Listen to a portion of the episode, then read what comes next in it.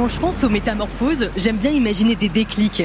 Un jour, un jour où l'on se dit Allez, j'arrête ci, je commence ça. Un jour que l'on peut graver dans le marbre. Bon, c'est peut-être parce que je suis une amoureuse des dates.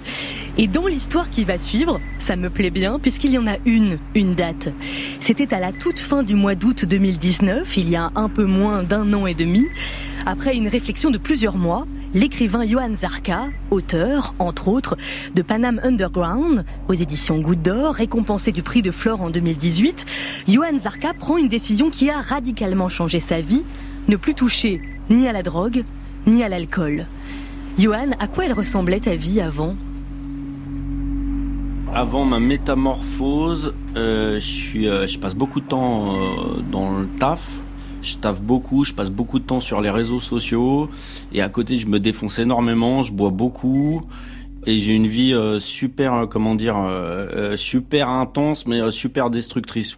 Je pense que je mets n'importe quel prétexte pour euh, pour être dans un état second, pour me défoncer, pour picoler. Donc euh, donc euh, je passe mon temps à essayer de, de comme ça de de voilà de me remplir avec n'importe quoi. Et alors la drogue, l'alcool, t'en hmm. prenais depuis longtemps? Ouais, j'en prenais depuis j'ai quasiment 20 ans de dépendance active quoi. Donc j'ai commencé à 14 15 ans et jusqu'à il y a un an et demi quoi. C'est-à-dire moi la première fois que j'ai consommé, j'ai euh, j'ai euh, j'ai 12 ans, c'est un Noël ou un jour de l'an et je picole et je prends des verres de des darons quoi. Et, euh, et je commence à ressentir l'ivresse et ça m'a plu. Je me rappelle bien de ça. Et après il y avait euh, alors là c'était au, collège il y avait l'eau écarlate qui se vendait euh, dans les euh, dans les épiceries les trucs comme ça. Et c'est un truc moi qui m'aide à, fuir les cours parce que je m'emmerde en cours. Et au début un truc qui était drôle c'est-à-dire que je faisais ça avec les potes ça devient un, objet de fuite quoi. Ça devient utilisé ça devient un produit de fuite.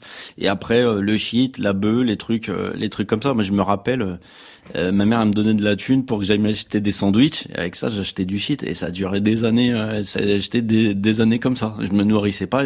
Donc j'avais vraiment ce rapport ultra compulsif avec avec les produits. Pour moi, j'en ai très vite fait un truc pas euh, on appelle ça les drogues euh, pas festif quoi. Mais vraiment tout de suite, à mes 14, à mes 15 piges, tout de suite, au moment où je consomme, il faut que je, il faut que je reconsomme, que je reconsomme et j'ai l'obsession du produit. Donc la modération, elle n'est pas pour moi. Ouais, alors ce qui s'est passé, c'est que j'ai consommé de plus en plus et de plus en plus de produits de manière quotidienne. Pour moi, c'est assez marrant parce que je me, voyais comme un bon vivant. Alors que ah, sur la fin, j'étais à 5-6 produits de manière quotidienne, quoi. Vraiment des trucs super bizarres avec des, des espèces de drogues de synthèse dégueulasses, euh, coupées avec de la fumette, avec de l'alcool, avec du, GBL, enfin vraiment des trucs super bizarres. Et, euh, moi, je me voyais, euh, pas à la fin, à la fin, j'ai vu que j'avais un gros blême, mais je me voyais, euh, sinon pendant tout le temps, je me que j'étais un bon vivant, quoi. Moi, sur la cam, je mettais tout.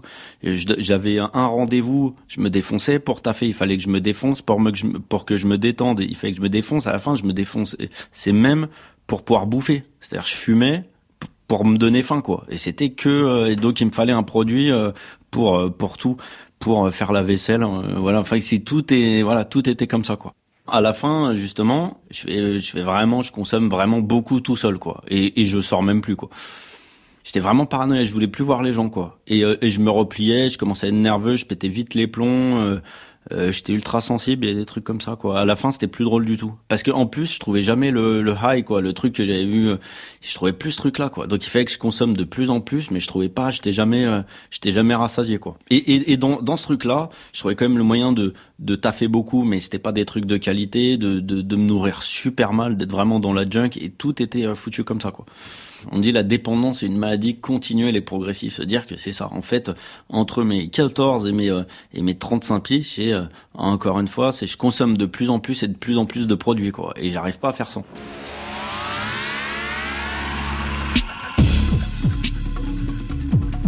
Nous sommes chez Johan, dans son salon. Au fond, près de la fenêtre, il y a un coussin de méditation qui n'existait pas dans cet espace il y a encore un an et demi. Johan Zarka s'est retrouvé deux fois à l'hôpital en 2019 pour surconsommation de drogue. Est-ce que c'est ça le déclic pour arrêter? Est-ce que c'est sentir qu'on a franchi ses limites? Non, ça a fait partie du, déclic. J'ai plein de déclics, je pense qu'il y a plein de trucs. La deuxième session à l'hôpital, je me suis dit je suis complètement ouf parce que je suis sorti de l'hosto et je suis retourné de me défoncer de la même façon. Donc ça, ça a été un truc où je me dis bon là, là il y a un truc qui va pas, mais je vois que euh, je pense le vrai déclic c'est l'isolement. C'est le truc où je me je passe du mode je suis festif, la preuve, je suis en teuf tout le temps ah ouais, je suis tout seul chez moi et j'ai pas envie de voir des gens et j'ai mon matos ici et chez moi c'est un coffee shop et, euh, et euh, donc euh, j'ai pas besoin de sortir. Et ça, ça je pense que c'est un de mes déclics, c'est vraiment le truc où je me dis mais un truc qui tourne pas rond quoi, avec et j'ai avec des paranos, des trucs psy un peu quoi, qui qui naissent quoi. Et là je me suis dit, je me suis vu un peu dans l'impasse et j'ai pensé tout de suite au film style Requiem for a Dream, vraiment le truc où comment je vais faire pour sortir de cette merde. Je pense c'est vraiment le l'impasse, l'impuissance devant ce truc-là, vraiment le pétage de plomb qui me fait non, j'ai pas envie d'aller là-dedans quoi. Et donc ça veut dire que tu avais encore un peu de recul quand même pour te rendre compte que tu étais en train de changer. Ouais, j'ai une espèce de surconscience qui m'a dit. Euh, alors par exemple sur la paranoïa, c'est intéressant. Vraiment, je me suis senti un peu persécuté, vraiment dans les trucs un peu euh, de complot, mais vraiment limite. Et je sais que ça avait ni queue ni tête. J'ai une espèce de, de surconscience, un truc qui me dit, mais en fait, ce que tu penses, c'est de la merde, quoi. Et en plus, évidemment, j'essaye de pas perdre la face. Donc ma meuf, elle voit pas à quel point je consomme. Euh, tu vois, genre, je suis capable de lui dire oui, oui, euh, euh, parce que moi je consomme la nuit. Elle, elle dort, elle taffe. Moi, je consomme la nuit en racontant que que que, que je taffe la nuit, mais en fait, je me mets à consommer. Le lendemain, elle me dit ah non, t'as pris de la coke, t'as la mâchoire serrée. Je lui dis ouais, ouais, j'ai pris de la coke pour lui cacher que je suis à de la cristal ou à des trucs super violents, quoi. Donc en fait, j'essaye de faire bonne figure, de de je deviens complètement mytho pour me créer des des trousses de survie à deux balles. Et euh, mais mais ça c'est un c'est un leurre parce que dans ma tête c'est l'angoisse euh, totale quoi. Johan se retrouve impuissant, terrifié à l'idée d'être dans une impasse. Alors il cherche et rencontre d'autres dépendants, ou plutôt d'anciens dépendants qui, ensemble, aident ceux qui cherchent une voie de sortie. Déjà, il comprend que c'est une maladie, qu'il est dépendant dans tous les domaines de sa vie, et il découvre une méthode, des thérapies de groupe, une entraide, parce que tout seul, c'est trop dur. Et là, il prend la décision d'arrêter. Ce sera quelques semaines plus tard, à la fin de l'été 2019. Johan, est-ce que quand tu as arrêté, ça a été dur physiquement quand tu le fais à plusieurs, comme c'est mon cas, ça limite un peu la casse. Maintenant, pour les trucs physiques, ouais. Alors moi, c'est joué beaucoup sur le sommeil. Les bus, c'était que des cauchemars. Je dormais pas. Euh, il y avait beaucoup de trucs comme ça. Mais là où ça s'est joué le plus, c'est psychiquement sur l'émotion. Et c'est encore mon cas, tu vois. Après 14 euh, mois, euh, c'est compliqué pour moi à gérer les émotions, quoi. Et parce que finalement, quand t'as arrêté il y a 14 mois, c'est hier. Hein. Je suis un bébé clean, comme on dit. Je suis un bébé rétablissement. Enfin, je suis un bébé abstinence, quoi.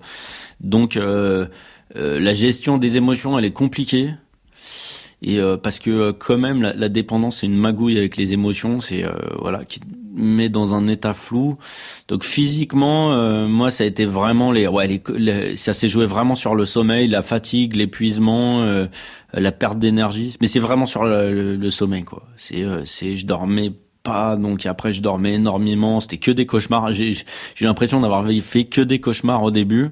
Et j'essaie de, mais euh, c'est encore là, c'est encore présent et je sais que c'est lié à ça quoi. Mais j'ai déglingué mon sommeil pendant 20 ans, donc après faut que je me, faut que je réapprenne le truc quoi. Et quand tu dis euh, essayer de comprendre, d'analyser mes émotions, ça c'est encore un peu compliqué. C'est que c'est quoi? C'est que tu as l'impression qu'en fait ça les a un peu aplati et que en fait tu es en train de découvrir que tiens ça c'est euh, telle sensation ça c'est telle émotion c'est ça? C'est exactement ça. C'est-à-dire que euh, je connais pas du tout mes émotions. Parce que quand pendant 20 ans tu les as magouillées t'as mis un produit dessus tu te retrouves à, à ne pas connaître tes émotions. Par exemple il y a un moment euh, euh, je me sens. Il y a un moment, j'ai l'impression que je me sens seul, quoi. Et, euh, et j'en parle à, à, une, une counselor. Donc, counselor, c'est euh, c'est une c'est une thérapeute qui est dépendante. Ça, c'est assez intéressant. Ça vient des États-Unis. C'est quelqu'un qui, est qui est une ancienne toxicomane qui est devenue thérapeute. Et je lui en parle. Elle me pose des questions. Elle me dit, mais en fait, c'est de l'ennui. Et ça, c'est une émotion, par exemple, que je connaissais pas. Et d'ailleurs, je disais ouais, mais moi, je m'ennuie jamais. J'étais fier de dire un truc comme ça. Et en fait, l'ennui, ça fait partie de la condition humaine, quoi. Euh, je sais pas m'énerver. Moi, je pète les plombs ou euh, ou euh, la tristesse, c'est un truc que je situe pas très bien chez moi. Euh, voilà, plein de trucs comme ça. Ou ou une pensée, si je vais pas me sentir très bien, je vais pas savoir pourquoi. Tandis que euh, des gens qui sont alignés, ils savent tout de suite pourquoi. Voilà, il y a, y a, un décalage entre mes pensées et mes émotions, quoi. Donc je les connais pas et le truc est complètement flou et complètement bordélique. Donc je réapprends, euh, je réapprends ces trucs-là. Et donc, euh, donc le truc qu'on fait beaucoup aux, aux, tox, aux alcooliques et tout, c'est tout le temps de leur demander là, mais qu'est-ce que ça te fait? Qu'est-ce que ça te procure comme émotion? Qu'est-ce que Et du coup, ça devient très vite épuisant. C'est normal. Je suis au début du truc. On m'a dit ça va se tasser, ça va aller mieux. Et c'est vrai que je vois tout le temps. C'est le, c'est un, c'est un, c'est une montagne russe émotionnelle tous les jours pour moi. quoi. C'est-à-dire, je passe de ah trop cool, ah merde, je suis anxieux, ah ah je suis, euh, je crois que je suis triste sans être sûr, voilà. Et c'est tout le temps de mettre des, des, des des, enfin, des émotions sur ce qui se passe de façon à ce que euh, j'ai pas besoin de, de, fuir ailleurs, quoi. C'est-à-dire tout va passer, les émotions, ça passe. Or, euh, j'ai un, j'ai un logiciel qui fait qu'une émotion, de moins en moins, je le vois, c'est super intéressant, mais à la base, les émotions m'écrasent complètement, quoi. Elles me dominent, je suis impuissant devant ça euh, totalement, quoi.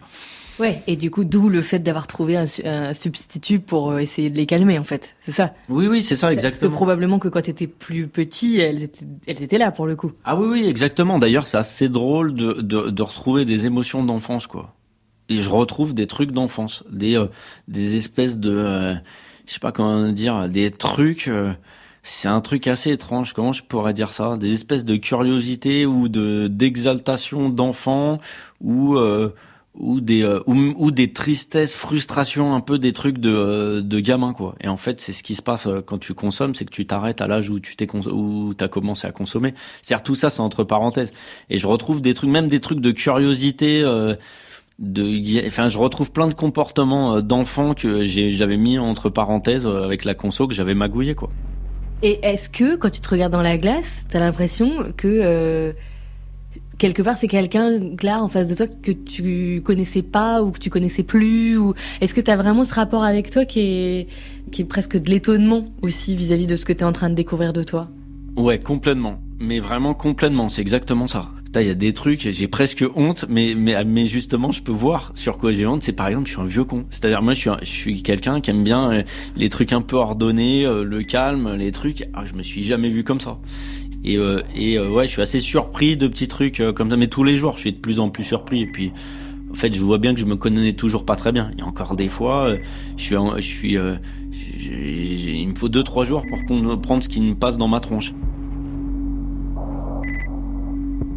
Physiquement, euh, tu t'es mis à faire du sport. Euh, qu'est-ce que t'as fait? Euh, Au début, j'ai pas pu faire du sport parce que j'étais trop fatigué. Donc j'ai attendu à peu près six mois. Alors je sais qu'il fallait que je fasse du sport, mais au début je pouvais pas. J'étais dans un état d'épuisement, donc il a fallu. j'ai attendu six mois avant un peu de me remettre au sport. Alors après, ce qui s'est passé dans le sport, c'est qu'évidemment j'en ai fait une dépendance, donc j'ai essayé de faire super gaffe. C'est un truc, voilà. Moi, la dépendance, je la vois, elle rejaillit dans des trucs, mais ce qui est préconisé quand même, c'est des trucs style méditation. Ça, c'est des trucs qui marchent pour ou les personnes dépressives ou les personnes dépendantes. Après, moi, le piège, tu vois, dans le sport, dernièrement, je me suis aperçu que j'en faisais trop. C'est-à-dire qu'un truc qui me fait du bien, j'en transforme un truc qui va devenir euh, toxique, tu vois. Et j'ai vu ça aussi dans la méditation, où je peux voir quand même le phénomène se déplacer. Je peux tout transformer en consommation, quoi. Je peux tout transformer en consommation. Le, le cas typique sur euh, le sport, c'est qu'il y a dix jours, je me retrouve vraiment à avoir super mal à la jambe et c'est pas grave, euh, je vais aller faire du sport, quoi. Et ça, c'est c'est le truc où ça déborde, quoi. Et voilà. Et sur la méditation, c'est pareil. Il y a un truc, oh le truc me fait du bien, vas-y, je vais en faire deux fois plus. Oh ça me fait encore mieux, ah oh, je vais en faire deux fois plus. Et à un moment, le truc déborde. Quand t'en fais pas, t'es pas bien. C'est ça la dépendance. J'ai tout transformé. Et, et, ta copine qui vit avec toi, ta famille, les, tes, tes, amis euh, les plus proches, euh, du coup, comment ils ont accompagné ou vu euh, ce, ce, changement euh, physique?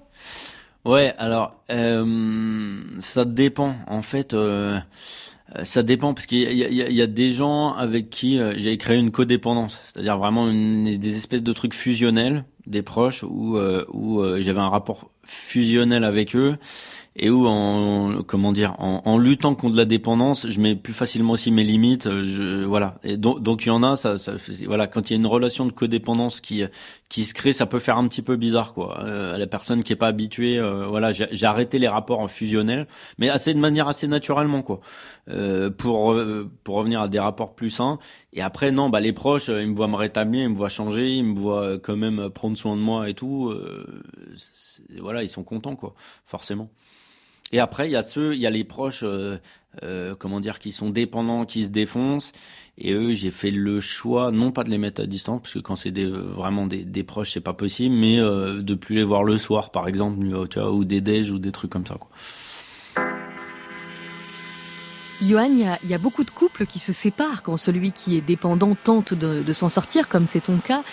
Et en l'occurrence, toi, ta copine, elle est restée. Ma meuf, ça se passe super bien. Avec elle, euh, ouais, c'est vraiment cool. Mais j'ai vu ça dans mon rapport avec mon père. Ça, je l'ai vu où il m'a dit, mais tu m'appelles plus, un truc comme il était euh, très présent. Et ça, c'est vraiment un rapport de codépendance. Et, euh, donc, il a été perturbé de, en même temps ravi, et en même temps très perturbé que je devienne clean. Et ça, c'est un... Il savait, il savait que Oui, oui, il savait, il savait. Il savait que j'étais dans une démarche de soins, de trucs, de trucs comme ça. Et en plus, il est tout bib, tu vois. Donc, il kiffe, tu vois. Et puis, il me voit, tu vois, changer, euh, tu vois. Il me voit vraiment modifier euh, l'intérieur. Et en même temps, euh, il y a une espèce de d'emprise, pas de sa part, dans les deux sens. C'est un truc comme ça. C'est de la codépendance. Ça va dans les deux sens, qui, qui se casse. Et, et, et, et, ça le perturbe et je le vois enfin et j'ai l'impression de, de le voir. Il m'a déjà dit bah ouais mais tu m'appelles plus les trucs ce qui est pas vrai en plus. Mais euh, voilà donc c'est assez intéressant. La codépendance c'est aussi un sujet euh, qui fait partie de c'est une dépendance aussi. Et maintenant tu dirais que, que tu te sens comment? Alors, euh, alors déjà, le, le, le, mon premier 31 décembre clean, donc l'année dernière, c'était très compliqué. Mais je l'ai passé. Et euh, ce qui a été un peu compliqué, c'est l'été dernier aussi. Tu vois, je, consommais énormément l'été, tu vois. Mais je l'ai passé. C'était moins, beaucoup moins, moins dur, mais je l'ai passé. Et euh, aujourd'hui, non, ça va. En fait, encore une fois, hein, je suis pas fait tard. Et, euh, et deux, en fait, c'est vraiment, euh, j'ai pas, j'ai pas d'attrait sur mon ancien mode de vie. Donc, donc c'est vraiment. Tu vois, j'ai pas l'impression qu'on m'a retiré. Que, j'ai pas le, le, discours que peuvent avoir malheureusement certaines personnes du ouais, j'ai plus le droit de non, je gagne trop de trucs. J'ai l'impression de gagner vraiment trop de trucs à être clean. Donc j'ai pas euh, je suis plus trop frustré, tu vois. Il y a un peu un truc de ouais, mais non, mais en fait, je suis clean, c'est important, tu vois. C'est pas euh, tu vois, c'est pas rien, c'est pas euh, j'ai plus le droit de boire quoi. C'est non, je suis clean parce que moi je me suis vu comme un tox et donc aujourd'hui, je me vois comme un ancien, mais en rétablissement, et ça change tout, quoi. On, se, on peut se sortir, on sort de la dépendance, quoi. C'est une maladie, donc il y a, y, y a, moyen de se soigner. Si, on trouve les, si on cherche les solutions, on va les trouver, ça j'en suis convaincu, quoi. Il y en a plein, teste-les toutes, tu vas voir que ça va, ça va le faire. Quand tu dis euh, l'identité, c'est-à-dire se définir autrement, c'est ça, vis-à-vis -vis de soi, vis-à-vis -vis des autres? Mais ouais, parce que moi, je suis un, à la base, je suis un tox. Donc, euh, donc, euh, je casse les couilles, je suis dans la subversion, je suis rebelle, je, me vois comme ça. Je me crée des étiquettes comme ça. Donc, si je me vois autrement, si je me vois, euh, si je me vois euh, un dépendant en rétablissement, ça veut dire que je me soigne, ça veut dire que, que je, suis dans une démarche d'entraide, ça veut dire que je suis dans une démarche à plus long terme, va dire spirituelle, qui va rien dire, mais en tout cas un truc où je me reconstruis. Voilà, ça, veut dire, et donc je me vois, je me, je me vois, mon identité, elle, a changé quoi. L'identité, elle t'en fait ce que t'en veux, elle, elle peut être mouvante. Donc si tu fais un taf sur toi, bah potentiellement tu peux te voir autrement. Et le jour où tu te vois autrement, c'est bingo, en fait c'est là que ça joue, je pense.